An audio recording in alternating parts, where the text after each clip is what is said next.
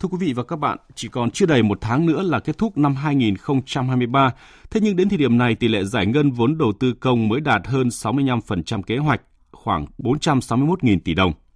Trong khi chính phủ đặt mục tiêu giải ngân ít nhất 95% kế hoạch được giao, tương ứng với số tiền hơn 215.000 tỷ đồng cần phải được giải ngân trong tháng này. Đây là nhiệm vụ vô cùng khó khăn, thậm chí là bất khả thi đối với không ít bộ, ngành địa phương. Bình luận để giải ngân không cần tăng tốc của biên tập viên Nguyên Long đề cập nội dung này. Đầu tư công vừa là động lực, vừa là nguồn lực phát triển, là nguồn vốn mồi dẫn dắt đầu tư của toàn xã hội.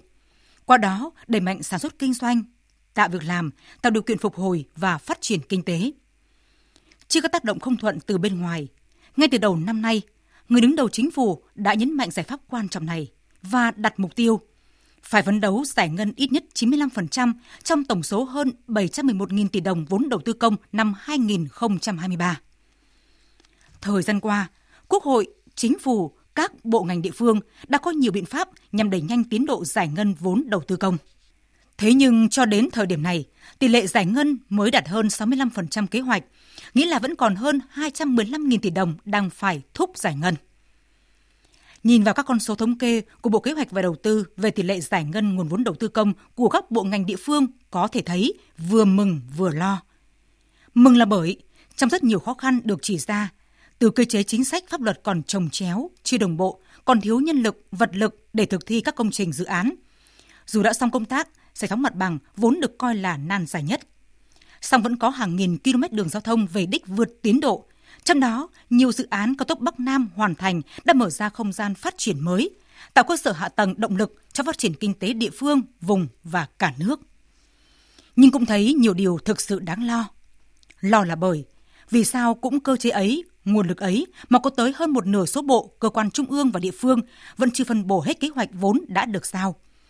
Vẫn có tới 2 phần 3 số bộ, cơ quan trung ương và gần một nửa số địa phương giải ngân dưới mức trung bình của cả nước.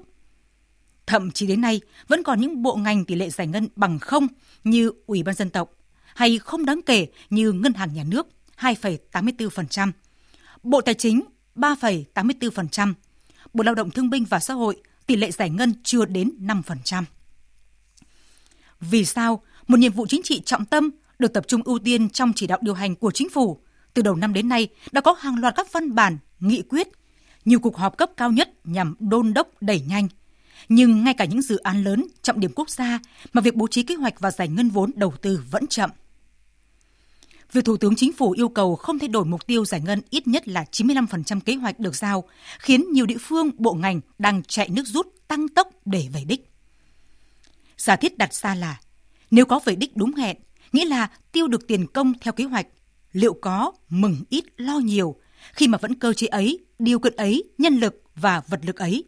và thời gian thì chỉ còn chưa đầy 10% để giải ngân thậm chí tới hơn 90% kế hoạch. Rõ ràng, những con số giải ngân thực tế của các bộ ngành địa phương cho thấy dư địa trong giải ngân nguồn vốn này. Vì thế, cần nghiêm túc kiểm điểm trách nhiệm tập thể cá nhân.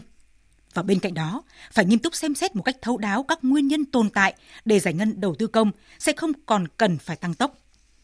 Bởi ưu tiên thúc đẩy tăng trưởng kinh tế đã được Quốc hội nghị quyết với mục tiêu tăng trưởng từ 6 đến 6,5% trong năm 2024